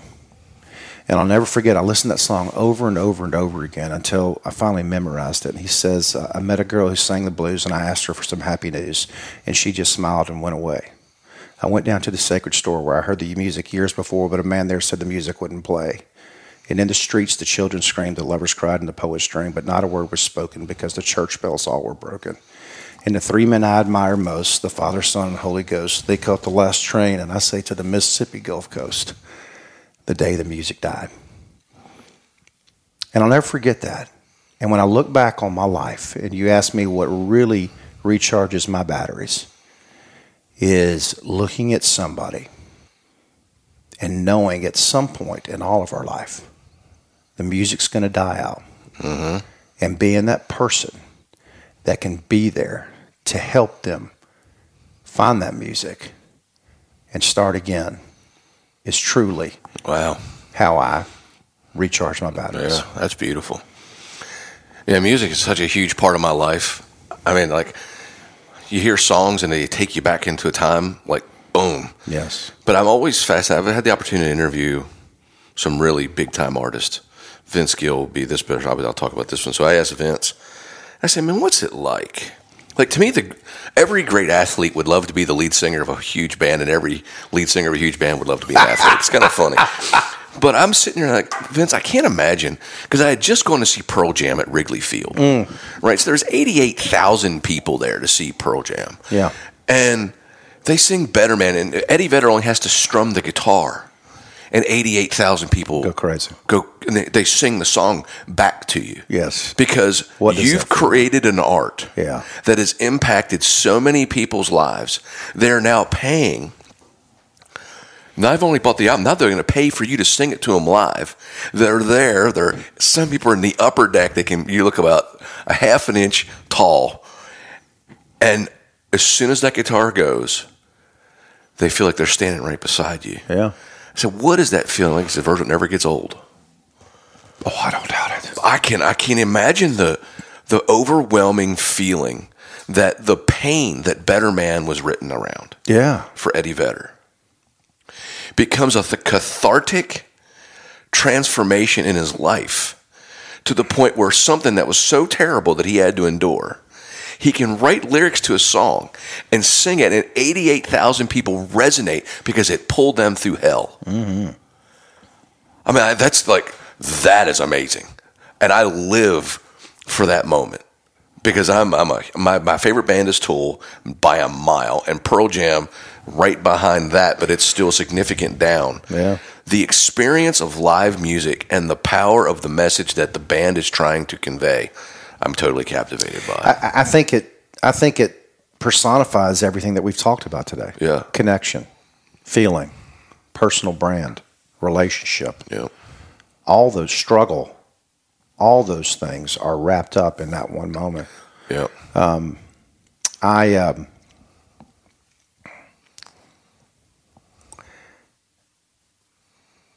they've perfected their craft. They've honed it to the point that you can't do it any better. I had the good fortune of going and hearing Darius Rucker. The Cracked Rear View got me through a real difficult time in my life. Mm-hmm. Not difficult in the sense that that I'm wondering how I'm going to make it through the day, but difficult in the sense that I know I got something inside of me and I don't know how to get it out. And if you listen to every one of those songs, it's almost like it's a book. And every song is a chapter. And it takes you through someone's entire life. Yeah. And when I sit there, and this is when I had this moment when I just said what I said to you. When I sat there in Nashville in some warehouse where somebody said, Hey, there's a business model here where we can bring fans in in an intimate setting and have them speak to us, have them connect with a musician who tells stories about why the songs are meaningful to them. When you get that close to it, and you see what he does, the only conclusion that you come to is that they hone their craft in such a way that they cannot do it any better. Yeah. And to me, if you're sitting at any stage of your life and you're saying, What am I missing? That's part of it. Yeah. I walked out of a speaking engagement in 2023, first time ever in talking in 20 years. And I said to myself, I can't do it any better. It's never happened to me in 20 years. Hmm. And it was because of that moment of watching Darius, and it was that feeling that I had with Darius in this 60 other people. And I had that same feeling with that group of 60 people when I was doing it. And I put it all on the line and I made it all about them. It is nothing about me. And I walked out and I said to myself, I've honed my craft. And to me, I love that you're uh, you're vulnerable enough to say that because some people, because I've said that about myself, and I get criticized for being arrogant and cocky and co- uh, overconfident. It's not. It's not. I'm just like, man. I have worked my entire life for this moment, and man, I delivered it when I when I needed to deliver it the most. Yes. Man, that's a great feeling. Be the best at what matters most. Yeah. Wow, that's so true. I know you have. oh, I'm really fascinated to hear this story on wine. I'm a huge wine lover, and I think that's interesting to me. Is like there aren't many things that always elevate a room. You know, ice cream always elevates a room. Uh, f- French fries generally elevate a room. Chocolate chip cookies elevate a room, and wine Yeah. elevates a room. Yeah. And there's something about the, you know, obviously, and I'm not sitting here saying that alcohol is great. What I'm saying is that wine is an art, Yeah. and generally speaking, it takes down human insecurities and barriers and allows people to have an excuse to be themselves. Ooh. And then they realize It's okay. it's okay to be me. What has wine meant to you, and what is your favorite wine? Well, I mean, you know, I am from Mobile. It's the birthplace of Mardi Gras. Uh, you decide from a very early age if you're going to uh, be in the parade or stand by and watch on the sidewalk. uh, for the lack of a better better uh, metaphor, I, I decided to get on into the uh, into the uh, parade early in life. And uh, also, too, I will tell you that there's an old saying that says drinking makes families. So uh, you asked me specifically about my relationship with wine.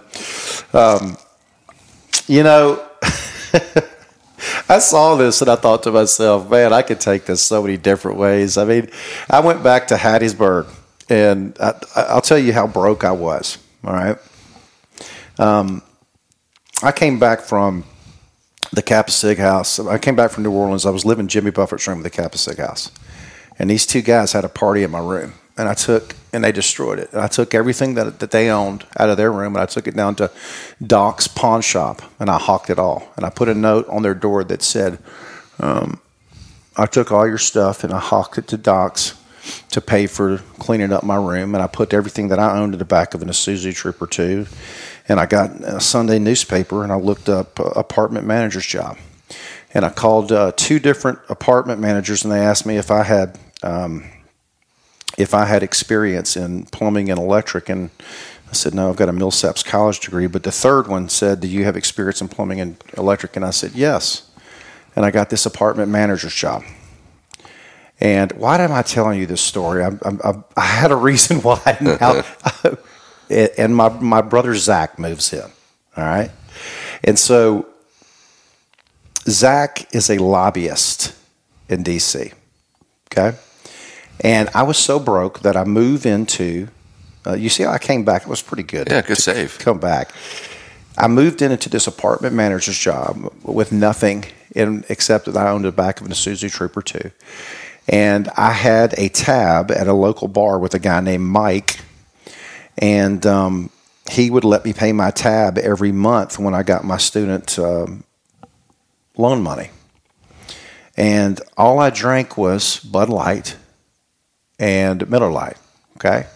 So that was going to be my answer. And that was a pretty boring answer that, hey, man, I'm just a Bud Light or Miller Lite guy. I go back 30 years later, and this guy at this same bar, he says, hey, I order a Bud Light. He goes, in case you didn't know it, this is not a Bud Light bar anymore. This is a crafts beer, craft beer bar.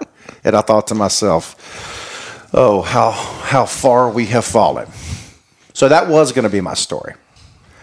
And that is part of my story. But my brother Zach um, is this interesting cat that's a lobbyist in D.C. And part of his education was going out to France and um, going through some classes in France. And so he knows just enough French to be dangerous. And so I asked him about this because he got me this bottle of wine and I'm going to butcher it. And thank God he gave me this bottle of wine because my answer to you would have been Meiomi, and that's a really bad answer. Okay, not not to say that I had a, a two hour discussion with a heart doctor that said that if that Meiomi, if I drank that, that my heart would would go forever. This is this conversation that I had, and I was I was I was I was drinking the Kool Aid and the wine. Okay, but Jack, Zach tells this beautiful story, and Zach is the guy that scored the basket uh, back in the day with the intramural league. But it's called, and I'm going to butcher this, and I was hoping you would say it and save me, but it's called Domaine Alain Gras. All right, and it's in Burgundy, France. And I love wine. Um, it takes me to places that I usually don't go. so I got to be careful in my 50s Yeah. about it. But I never tasted wine like this before. And I can't even I can't even characterize for you. I can't even describe it. But I just sent him a text and I said, "Hey man, I got this interview with this guy. One of these questions is about he's going to ask me about wine. I mean, you know me, I'm a Bud Light Bud Light, Miller Light guy. I mean, I do a little Meiomi from time to time. I mean, as I've gotten older, you know, you're the more cultured one of the family. Share with me that what was that bottle of wine? So he tells this incredible story where he goes to this. He, he emails this guy that owns this winery. It's a multi generational winery in Burgundy, France. Saint Aubin and Saint Romain wines, and he sends it, and his wife says there's no way they're going to respond. Well, he responded, and they go over there. And he marveled at the fact that down in Fairhope, where my brother lives, there's this place called Red and White. That's where he found these wines. And the guy said that, you know, I, cannot believe that you found this wine, that 90% of his stock goes to restaurants and not retail. And he told him, well, I found it in Fairhope, Alabama. He then took him down to the cellars, beautiful brick cave under the house, and he let him. He said, "This is what Zach sent me." He let us know that white wines are under his bedroom because he likes to sleep close to them because they're his favorite. we hung out in his cellar, checked out his wine and his cigar collection. He then walked us around in different fields, explaining how the soil in each field changes the wine. Could not have been a nicer guy. Best wine experience I've ever had and took the, always he said zach said this always take the chance and email the big guy. Maybe he will respond. Yeah. i think that speaks to what you're talking about is what a beautiful story that he can my brother can go and make that connection much like darius much like tool much like pearl jam. This guy has perfected and honed his craft he creates this bottle of wine. And Zach, you know, he, he sold me on it, man. He played it up. And I'm like, man, look, dude, wine is wine. It can't be that good. And I tasted it and I thought to myself, well, this is what wine's supposed to taste like. Mm-hmm. And it's one of those moments that, to your point, that I'll always keep uh, front and center. And I still ask Zach for a bottle of that wine, and he, he says, "Colby, I can't even get a bottle of that wine, and if I get one, you're not getting it." so that's my wine Uh, story. That's awesome. That's awesome. Um, favorite movie? Breaking away. Oh, I never heard of that. I could say Star Wars. I could say Stripes. No, you know what, dude? I, I'm gonna have to say Stripes. I mean, if I'm just if I'm if I'm sitting, my my son Jack. Now, see, I got Zach and Jack, so I'm gonna start. My little brother Zach, my son Jack. I've asked him so many times to sit down. Breaking Away is this incredible show about a group of um, um, misfits that um, ride bicycles and don't fit anywhere in the world, and they fall in love with the culture, the Italian culture, and the riding of bikes, and they start to talk like that. It's a 1980s film. My dad, my dad was incredible at teaching us these things. My Bodyguard, Breaking Away, all these incredible movies. Um, but Stripes, I, I- I fell in love with the way that Bill Murray delivers lines and how he can hold it in such a way and deliver it in such a way. And those were the early signals for me that I loved language and and I love delivery. And so if I'm saying favorite, it's going to be Stripes, um, Blues Brothers, Hmm. um, um, Interesting that the uh, you're you have a, a favorite list that comes out of the same era, Yeah. with the same people. Yeah. That's fascinating because they made an impact on you. Oh, I mean, if, if I could, if I could, could you imagine what it would be like to sing "Everybody Needs Somebody to Love" Jake and Elwood Blues in front of those thousands of people in the in the highway patrol waiting for you? I have dreamed this over and over in my head, I, and it's not so much. It's not so much the song as it is the band and the lead up and them coming, Jake and El, Jake and his brother coming out, Elwood, and them doing it together. And then what does he say? He says, "We're so glad that you could be here with us tonight." He said, "It says towards the end, he says, even the highway patrol has joined us." He said, "But the one thing that we realize is that you, me, everybody needs someone to love." And then Belushi goes right into it. Everybody needs somebody. Well, if you watch Belushi do that, and then you watch Bill Murray when he finally decides to quote unquote fall in line, and they're they're going into March, and he sings. He starts to sing. What what is the song that he sings? Um, there she was, just walking down the street. Those two moments, I can hear it wow. and they're the same moments. And it, here's here's one thing that I'll that I will leave you with that I think is so cool. All human beings are born with the ability to pattern match. What happens is that most human beings are not made aware that they have that ability. What entrepreneurs do is take that ability and stack it. Mm-hmm. What you've been able to do is know what your patterns are, and then you stack them accordingly to create value hmm. for other people. Interesting. Jason Feifer taught me that. Hmm. We had him on the podcast, That's awesome. and I need to get you on the podcast. but that. but I, I didn't know you were going to ask me that, and I didn't know I was going to answer that. But but that's it. Is that's why those movies? That's not the storyline. It's it's what they did to build relationships. He says, "We're so glad you're with us tonight." Yeah. And you, me, everybody needs someone to to love. love.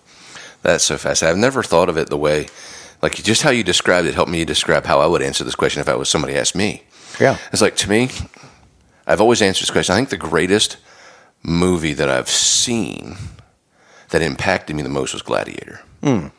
The funniest movie I've ever watched is Wedding Crashers. Oh yeah. And the movie that intellectually stimulated me the most was Good Will Hunting. Hmm. But the movie that has all three of those pieces, that is now, I have to answer as the greatest movie I've ever seen, is Forrest Gump. Yeah. Forrest Gump has the theater and the drama, the comedy, the delivery that Tom Hanks has. So many is so beautiful, and the intellect, the intelligence. And that movie is often, oftentimes wrapped in the simpleness of Forrest Gump. But there's so many wonderful life lessons that are taught in that movie. Forrest Gump is the accumulation of the greatness of my three favorite movies. And I just thought I never really thought of it without you kind of putting your Stripes and Blues Brothers piece. I'm like, wow, that's fascinating. And let me let me bring it all together to, to full circle for me and you. And where's the author Winston Groom from? Mobile, Mobile, Alabama. How about that? specifically Fairhope. How about that? That is wow. That's what we call integration. Final question. One of my, and this is a long-standing final question for me because I find it so compelling. Jason Silva is a, um, you know, he was he was the host of Mind Games on TV. He's kind of an intellectual guy, and he posed this question on social media one day, and I think that it's brilliant. It really shook me up a little bit. He says everybody experiences three deaths. Day that you find out you're going to die, the day that you die, and your final death is the last time anybody ever mentions your name. Then he turns the screen to himself and says, What are you doing to extend that third life? Uh, that made me pause for a second because that's like meaning and purpose. Like, man, what am I doing? What am I doing to make it so that when I'm long gone, somebody along the line is going to say, I remember Virgil said that. Or, so when you, when you think about those things, the three deaths, Yeah. what does that mean to you? my, my mind my mind goes to the John Maxwell or or the Samuel Clemens Mark Twain quote the two most important days of your life the day that you're born and the day you find out why Yeah. and dude I don't know I don't know I've always asked this question was Michael Jordan born to end up where he did? Or were there things that he did along the way to end up where we did? My little daughter, MB, said, Daddy, I was born to do this. I always ask myself, did I choose this or did this choose me? Mm. And I don't know the answer. Mm-hmm. I keep leaning towards this chose me. How else do you explain it? The gravitational pull of. of Call it serendipity, call it destiny, call it. Um, how in the world did in 2023 I get connected to Amanda, who then says, You need to know Virgil, who I'm like, Shut up. Virgil Herring, I know who he is. He's that. He's the guy that does. I, I know. I know your work, but I had forgotten that you and I had connected. Yep. But yet, here we are. You've had you've had your 25 year 20 year run since I've seen you. Mm-hmm. It's got to be 15 year run. Lord knows I've had mine. And in the 2 hour conversation that we had up to this, there's a whole lot of success and failure Yep. that goes along with it. So, my answer to that question is I honestly believe that if I look back on my life, everything that I have done is to try to leave a legacy. From the articles that I write to the podcasts that I have to the relationships that I've built to to my children and the relationships that I've had with them. I've never been motivated by money. I've always been motivated about the relationship and Yeah. what happens in that. And man, sometimes I screw that up. Yeah. There, Some, sometimes I make a mess of it. This one guy said to me years ago, Have you met my friend Dr. Jubenville? He'll come into the room and suck the air out of it. I said to him, Why did you do that to me in front of those people? He said, Because you needed somebody to. wow. So I'm very careful with who I can suck the air out of the room with mm-hmm. and who I can't. Yeah. Interesting. But I think the greatest opportunity we have today in the world in education is to help people find their voice, the intersection of talent, passion, conscience, need in the world. The second greatest thing is teach them how to protect, develop, and maintain their confidence. Confidence is about asking for help, building trusting relationships, being open to feedback, trying new things. That comes from a book called Remind, Kristen Taylor. I've never heard it that way. But once you understand that, then it fundamentally changes the way you look at that. Hmm. Fascinating. And I've always done that because here's what I know. If you do those two things, if you help people find their voice, the intersection of talent, passion, conscience, need in the world, i.e., your career, my career, the relationships that we have, the value that we bring to the world, mm-hmm. and you help them develop, protect, and maintain their confidence, ask for help, build trusting relationships, be open to feedback, try new things, there ain't nothing that they can't accomplish. There ain't nothing that they can't do where they live in a knowledge economy that says no one understands your value and put yourself in a position to use it. That's what everybody wants. So true. Well, if my listeners are out there and are interested in uh, seeking your counsel for help in their business or their personal uh, rise to greatness, how can they reach out to you? and 615 498 6802.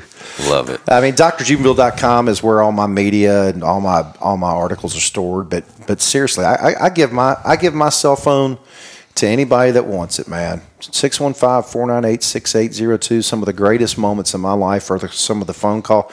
I got this crazy phone call where this guy said, "Man, if I called you Uh, so I got this. He said to me, "This guy told me in Lowe's that I should reach out to you." And I'm thinking to myself, "Who in the hell knows me that's walking around at Lowe's?"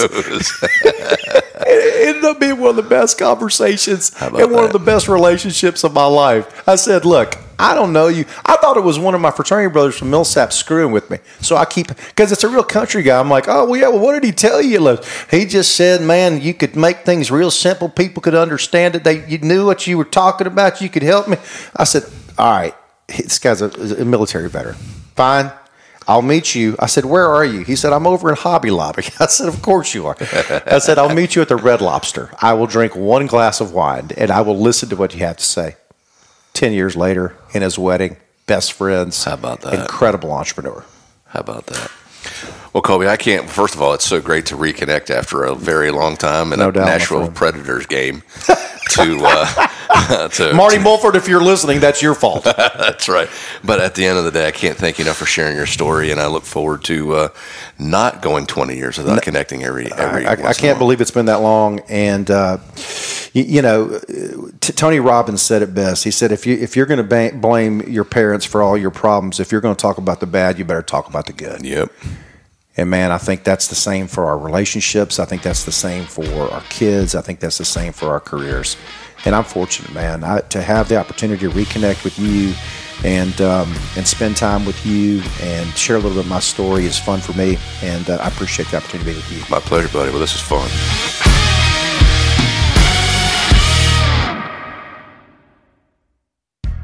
Are you looking for a smarter real estate experience? Compass pairs the industry's top real estate agents with innovative technology to deliver a seamless experience for every client, from first time buyers to seasoned sellers.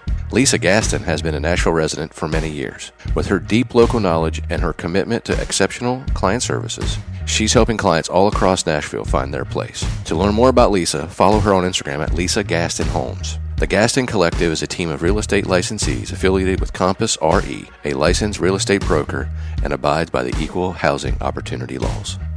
On the Virg is produced by Chase Akers. If you've enjoyed the show, leave a five star rating and write a review. Click subscribe to make sure that you don't miss a single episode.